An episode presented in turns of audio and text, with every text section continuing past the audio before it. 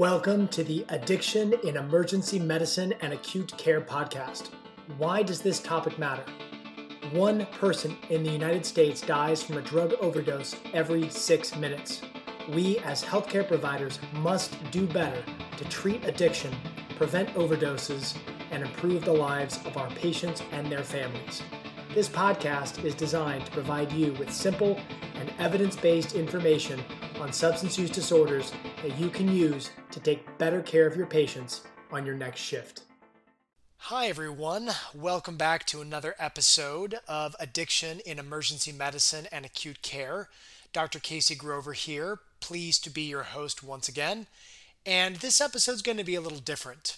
I just did grand rounds on stigma at my hospital, and I wanted to record my grand rounds and use it for a podcast episode, but I couldn't get the audio recording to work right. So I'm just going to kind of present from my PowerPoint slides and I'll do my best to edit my mistakes because usually I have a pre-prepared script when I'm podcasting. So let's uh, let's get started. And I just wanted to clarify that this particular topic will be on stigma by healthcare providers against patients with stigmatizing conditions the way I did this grand rounds is I started with some take home points. And we're going to do three take home points about stigma. First, stigma as it pertains to us as healthcare providers having stigma about our patients is a set of negative and often unfair beliefs about patients with a particular condition. Second, stigma hurts patients in multiple ways, including changing their behavior, avoiding healthcare, receiving poorer health care, and it actually increases their risk of dying. And third, reducing stigma is actually easier than you think, and it can be done best as a team effort at your institution. As always, I really want to keep this podcast evidence based, and I'm going to go through a number of papers that I actually read and reviewed when presenting my grand round. So the first one is a paper from the journal Harm Reduction Journal, and I really didn't do anything more with it than just read the title. And the title says it all. Maybe if I stopped the drugs, then maybe they'd care. Hospital care experiences of people who use drugs. And the lead author there was Soo Chan Carusone. I probably mispronounced the name, I apologize. But the fact that we have a paper in the medical literature with this as the title suggests that stigma is a huge deal.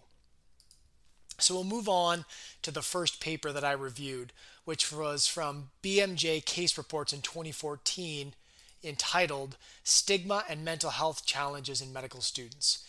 And in this one, basically, we looked at what's the definition of stigma. And uh, in this paper, they give this definition quote, an attribute considered to be undesirable and unpleasant by society and which differentiates the stigmatized person from other members of the community that he or she should belong to, end quote. And I thought this was actually pretty descriptive. I did also uh, look up the word stigma in the dictionary, and this was the definition given by Merriam Webster. Stigma most often refers to a set of negative and often unfair beliefs that a society or group of people have about something. For example, people talk about the stigma associated with mental illness or the stigma of poverty. So that's kind of our definition to get us started. I'm going to move on to the second paper, which is from the journal Addictive Behaviors. And the title here is An Investigation of Stigma in Individuals Receiving Treatment for Substance Abuse, and it's from 2007. And in this paper, they look at types of stigma. The first type of stigma is enacted stigma, which is basically directly experienced social discrimination. The second type of stigma is perceived stigma, which is basically beliefs that members of a stigmatized group have about the prevalence of stigmatizing attitudes and actions. And the third type of stigma is self stigma, or the negative thoughts and feelings that come from identification with a stigmatized group. And let's translate those a little bit. Let's imagine that I have depression. For enacted stigma, that would be you judging or discriminating against me because I have depression. I am directly experiencing that stigma. For perceived stigma, I believe that my healthcare providers judge or discriminate against me because I have depression. So that's me believing that there is stigma. There actually may not be stigma, but I feel it. And then the third, self stigma, would be I feel negative thoughts such as shame about myself because I have depression. So, those are again the three main types of stigma uh, from that second article. And looking again in this same article from Addictive Behaviors in 2007, I wanted to ask the question Does stigma harm patients? And this is a big question that I'm going to try to answer in this episode, but let's look at just the answer from this paper. And the authors in this paper note that enacted stigma against mental health patients is associated with unemployment, housing problems, and difficulty in social adjustment. And furthermore, enacted stigma against substance use patients is associated with delays in seeking treatment decreased self esteem, and lower quality of life. So I think to ask the question, does stigma harm patients? The answer on a high level is yes. Now, let's see if we can quantify the effect size of stigma on health outcomes. And we're going to move to a third paper here, which is from Social Science and Medicine in 2014. And the title of the article is structural stigma and all cause mortality in sexual minority populations. And this brings us to one more stigma definition, which is structural stigma. And structural stigma is defined as societal level conditions, cultural norms, and institutional practices that constrain the opportunities, resources, and well being for the stigmatized population. So, kind of how is stigma built into society? And in this case, they looked at sexual minorities. And so, being in the sexual majority would be to have a sexual preference or behavior that is consistent with most people in the community. For example, being heterosexual in a predominantly heterosexual community. Being a sexual minority would be being homosexual, for example, in a predominantly heterosexual community. So, in this particular paper, they wanted to look at what is the effect of structural stigma on the health of sexual minorities. And I'm going to quote from the authors here, quote, these results indicate that sexual minorities living in communities with higher levels of structural stigma die sooner than sexual minorities living in a low stigma community. And these effects are independent of established risk factors for mortality end quote. And to kind of break that down basically this paper looked at being a sexual minority in a low stigma community versus a high stigma community. And being a sexual minority in a community with high structural stigma versus a community with low structural stigma reduced the lifespan by 12 years, all cause mortality. That is just crazy, right? So think about this. The effect of structural stigma was powerful enough to shorten someone's lifespan by 12 years. And we can actually dig a little bit deeper in on this topic of trying to quantify how stigma harms patients. The next paper uh, I reviewed for this Grand Rounds presentation was from BMC Medicine in 2018, and it was entitled How and Why Weight Stigma Drives the Obesity Epidemic and Harms Health. And this was basically a study of 13,692 adults, and they were looking at weight stigma. And what they found is that people who experienced weight stigma had a 60 percent increased risk of dying, all cause mortality independent of body mass index. And that's just, again, that's just crazy, right? How is it that stigma causes a 60% increased risk of dying? This is a huge issue. And the authors actually delved into this question of how does this happen? And it was felt to be that the mortality increase was from the direct and indirect effects of chronic social stress. And they actually highlight metabolic dysregulation, higher stress hormones, and higher inflammation as the reason for the increase in mortality. Moving on to the next paper that I reviewed for this presentation on stigma, I next reviewed the paper entitled Mental Health Stigma and Primary Healthcare Decisions. This was from Psychiatry Research in 2014. And I'm going to start with a quote from the authors here to kind of set the stage for this, this study. Quote, those with stigmatizing attitudes may believe people with mental illness are less likely to adhere to treatment recommendations. If this is the case, providers may be less likely to offer some types of healthcare options to people with serious mental illness end quote and this was a study actually from the Veterans Administration looking at how stigma about mental health affected healthcare decisions.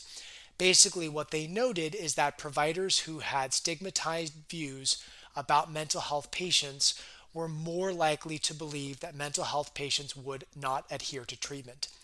And in this particular study, they actually looked at giving patients with back pain a prescription for naproxen, which is an NSAID, it's actually over the counter, and referral to a specialist. And they looked in this particular study at primary care providers who were taking care of patients with schizophrenia versus without schizophrenia.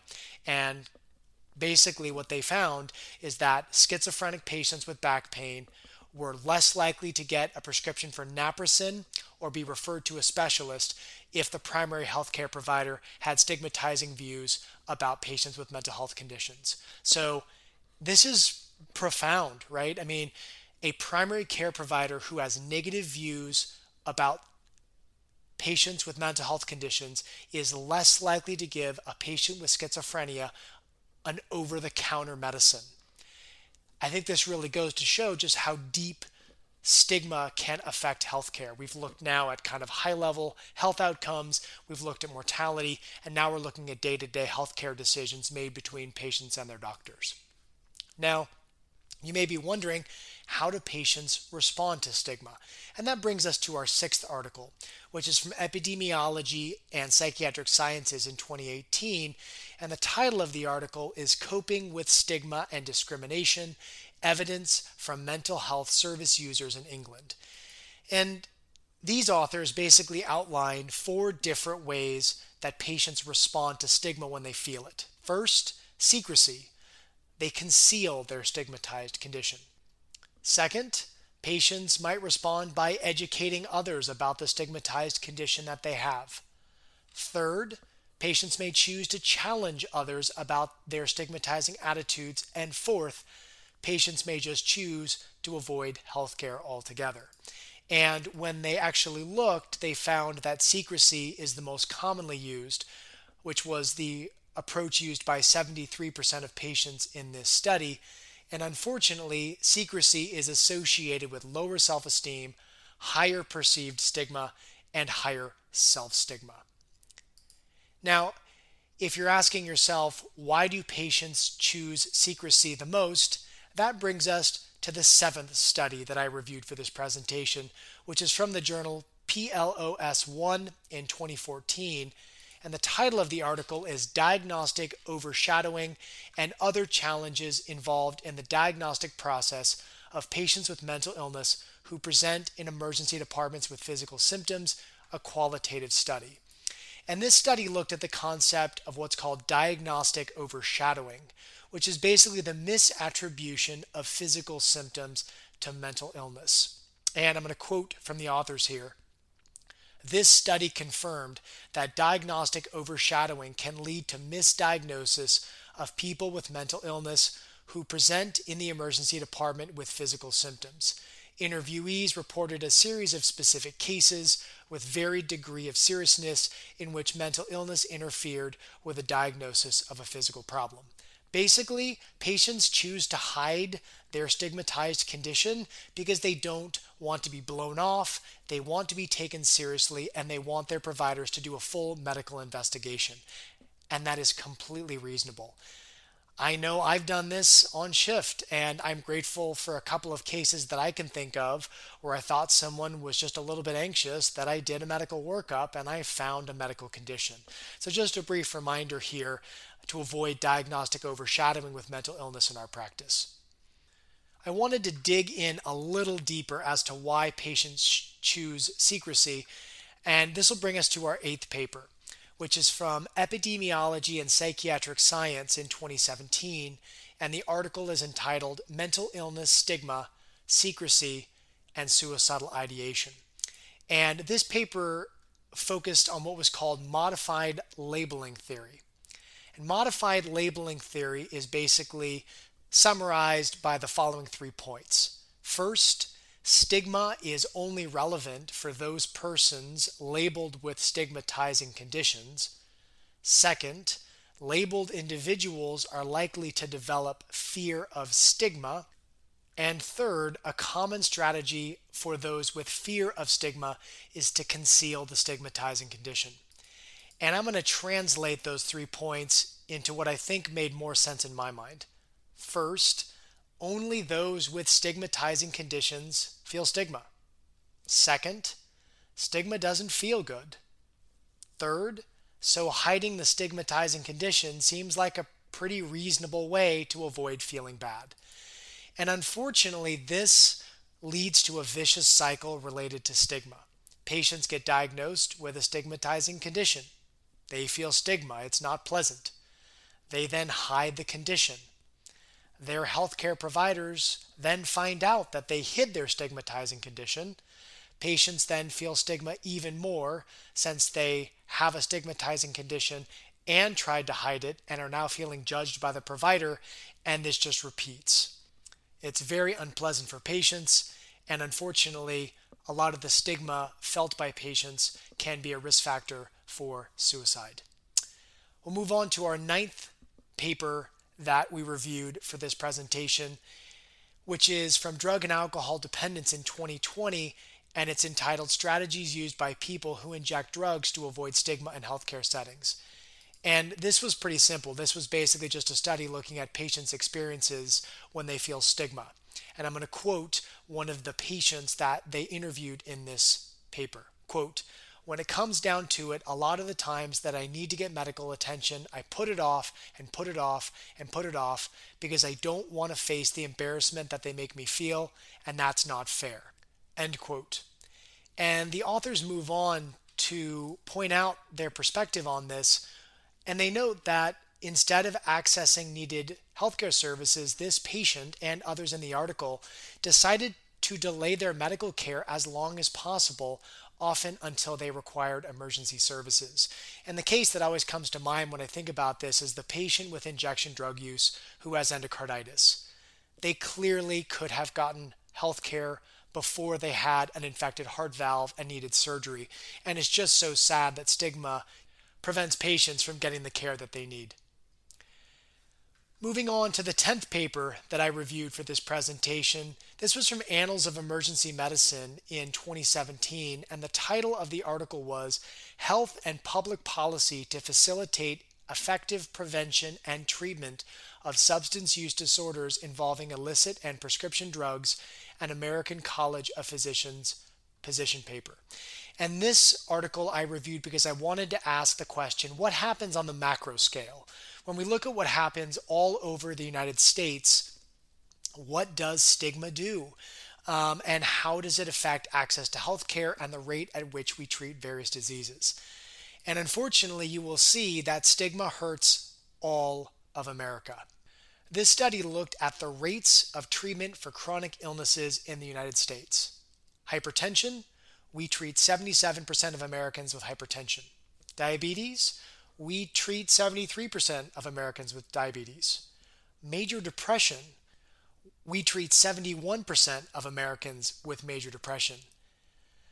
Unfortunately, for addiction to illicit drugs or alcohol, we only treat 18% of Americans with addiction. And that's really, in my mind, structural stigma in medicine.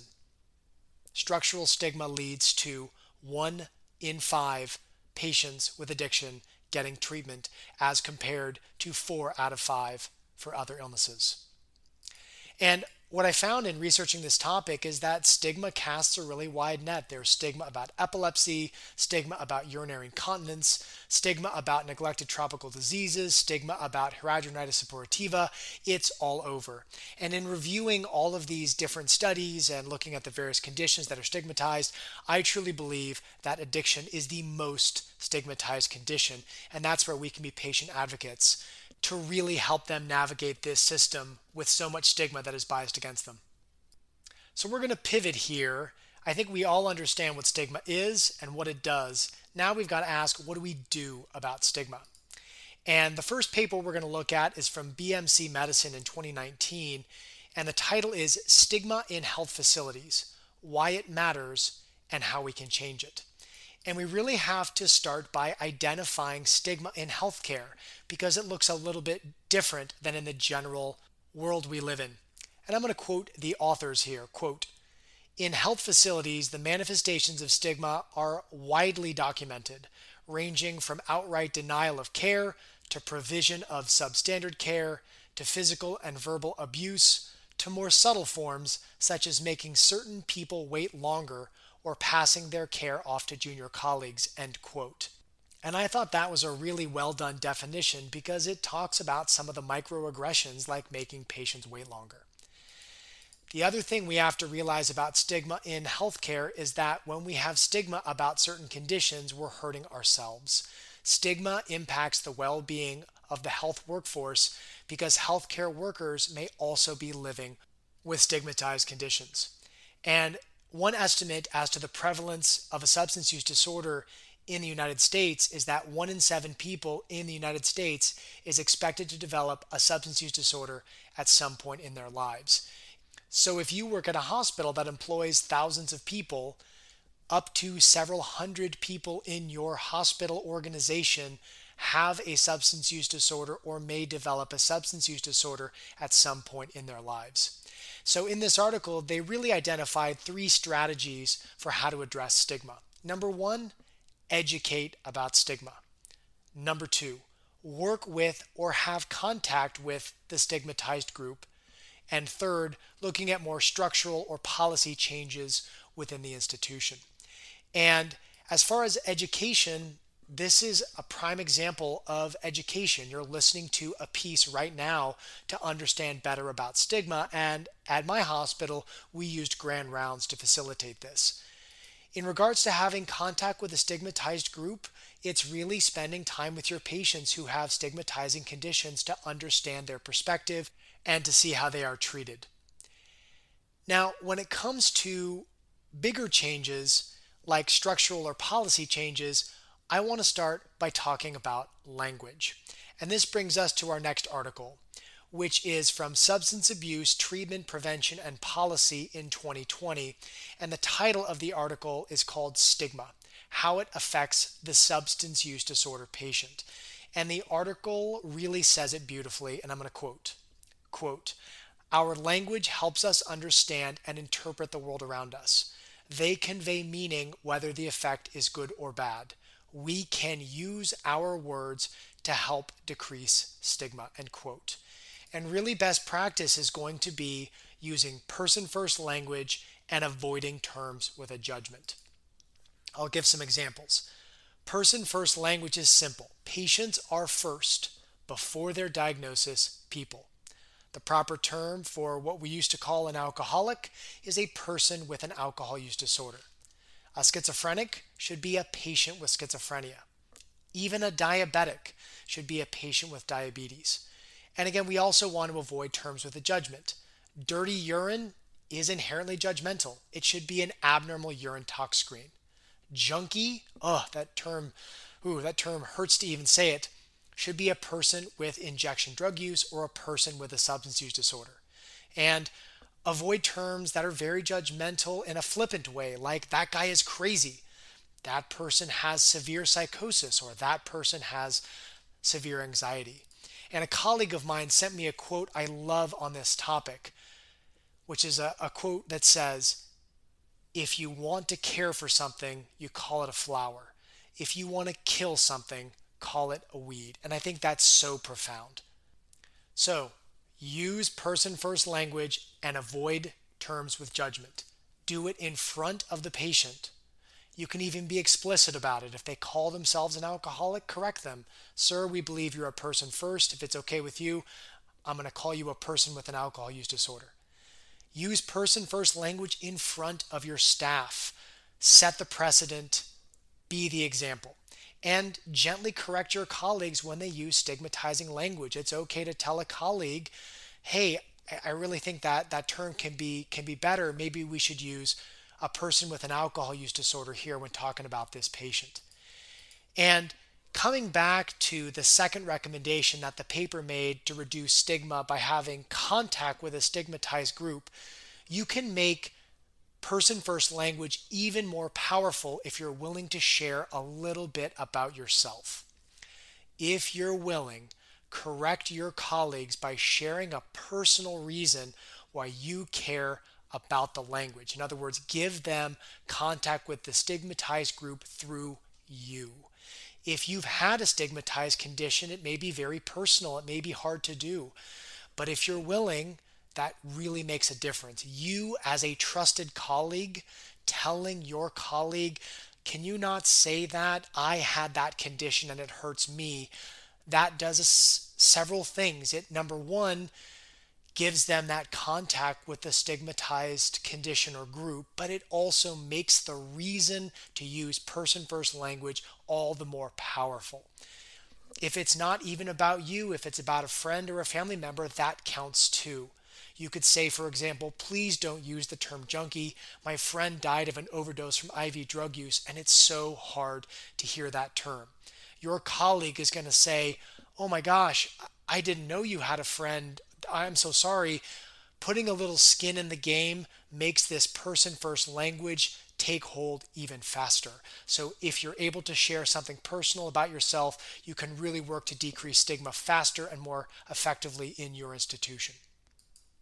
We're going to pivot here and we're going to move on to our next reference. And this one isn't a scientific paper, but it's actually the topic of a recent book I read by Oprah and uh, what I referenced in my Grand Rounds talk was an article from the Philadelphia Inquirer, which was entitled, quote, What Happened versus What's Wrong, recognizing how trauma impacts us all. And this was actually a book that I just finished, as I mentioned, uh, by Oprah, which was absolutely fantastic. And the title of that book was What Happened to You? And it we're going to talk about some reframing here, which I think you'll find to be helpful. And if you do find this to be interesting, Oprah's book was fantastic. So, adverse childhood events adversely affect how we learn, the development of our emotions, and our behaviors. And if you don't know what an adverse childhood event is, it's basically something bad that happens in childhood that is a huge stressor to the person. Adverse childhood events are often abbreviated as ACE and pronounced ACE, so adverse childhood events are often referred to as ACEs. And I'll give you some examples emotional abuse, physical abuse, sexual abuse, emotional neglect, physical neglect. A young person's mother was treated violently, household substance abuse, household mental illness, or an incarcerated household family member. Divorce even would apply here as well. So these are all adverse childhood events. And as each person has an increased exposure to adverse childhood events, the risk of mental illness, diabetes, cardiovascular disease, substance use, and many other conditions increases. And there's actually a correlation that the greater number of ACEs you have as a child, the more likely you are to have more conditions as an adult. And I had an aha moment recently with one of my patients that helped me to understand ACEs and going from what's wrong with you to what happened to you. So I had a patient sent to the emergency department who was using methadone, who was going to be entering into a residential drug treatment program. And I got a message from the residential drug treatment program saying this patient needs to be admitted. She's on methadone, she uses methamphetamine, and she also uses alcohol. So I walked into the room. Hello, I'm Dr. Grover. Nice to meet you. How are you doing? I heard this from the treatment program. I heard that you use methadone. We'll be happy to take care of you, alcohol, and then methamphetamine. And the patient stopped me and said, Doctor, no, I cannot use alcohol. When I was a child, my stepdad would beat us after he was drinking and urinate on us. And I remember the smell of alcohol, and I will never be able to touch it. And I was just floored. And I thought, no wonder you have problems with substance use. Think of what happened to you. What's wrong with you? No. What happened to you? What's your story that led to substance use. And in your mind, if you're ever really struggling with a patient, stepping back and saying, what's wrong with this person? Take a deep breath and say, what happened to this person? A few tips that I ended my grand rounds talk with to just help frame how to understand when you might have some bias from stigma when you're seeing a patient. Before you walk into a challenging patient's room, tell yourself, this patient is suffering, and I'm grateful I don't have to suffer like that. Share it with those around you. Sometimes just a little minute to take a deep breath and reframe yourself before you go into a room can make a huge difference. My last final personal tip about stigma is if you reassure patients that they're not going to be judged and you reassure patients that you are just trying to help them and you are honest when you tell patients that, you will be amazed just how much patients open up to you. All right, that was quite a bit of material. I'm sure I made multiple misspeaks and ums and uhs, but this was off the cuff and I care a lot about this topic and I hope you found it helpful. So we're going to review our three take home points.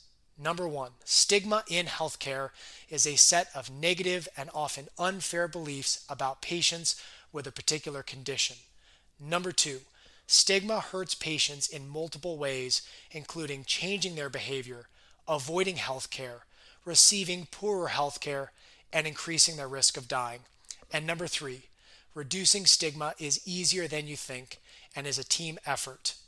And I'm just off the cuff here, going to add one more and say words matter, use person first language. Thank you so much for listening. Thank you so much for what you do. And don't forget, treating substance use disorders saves lives.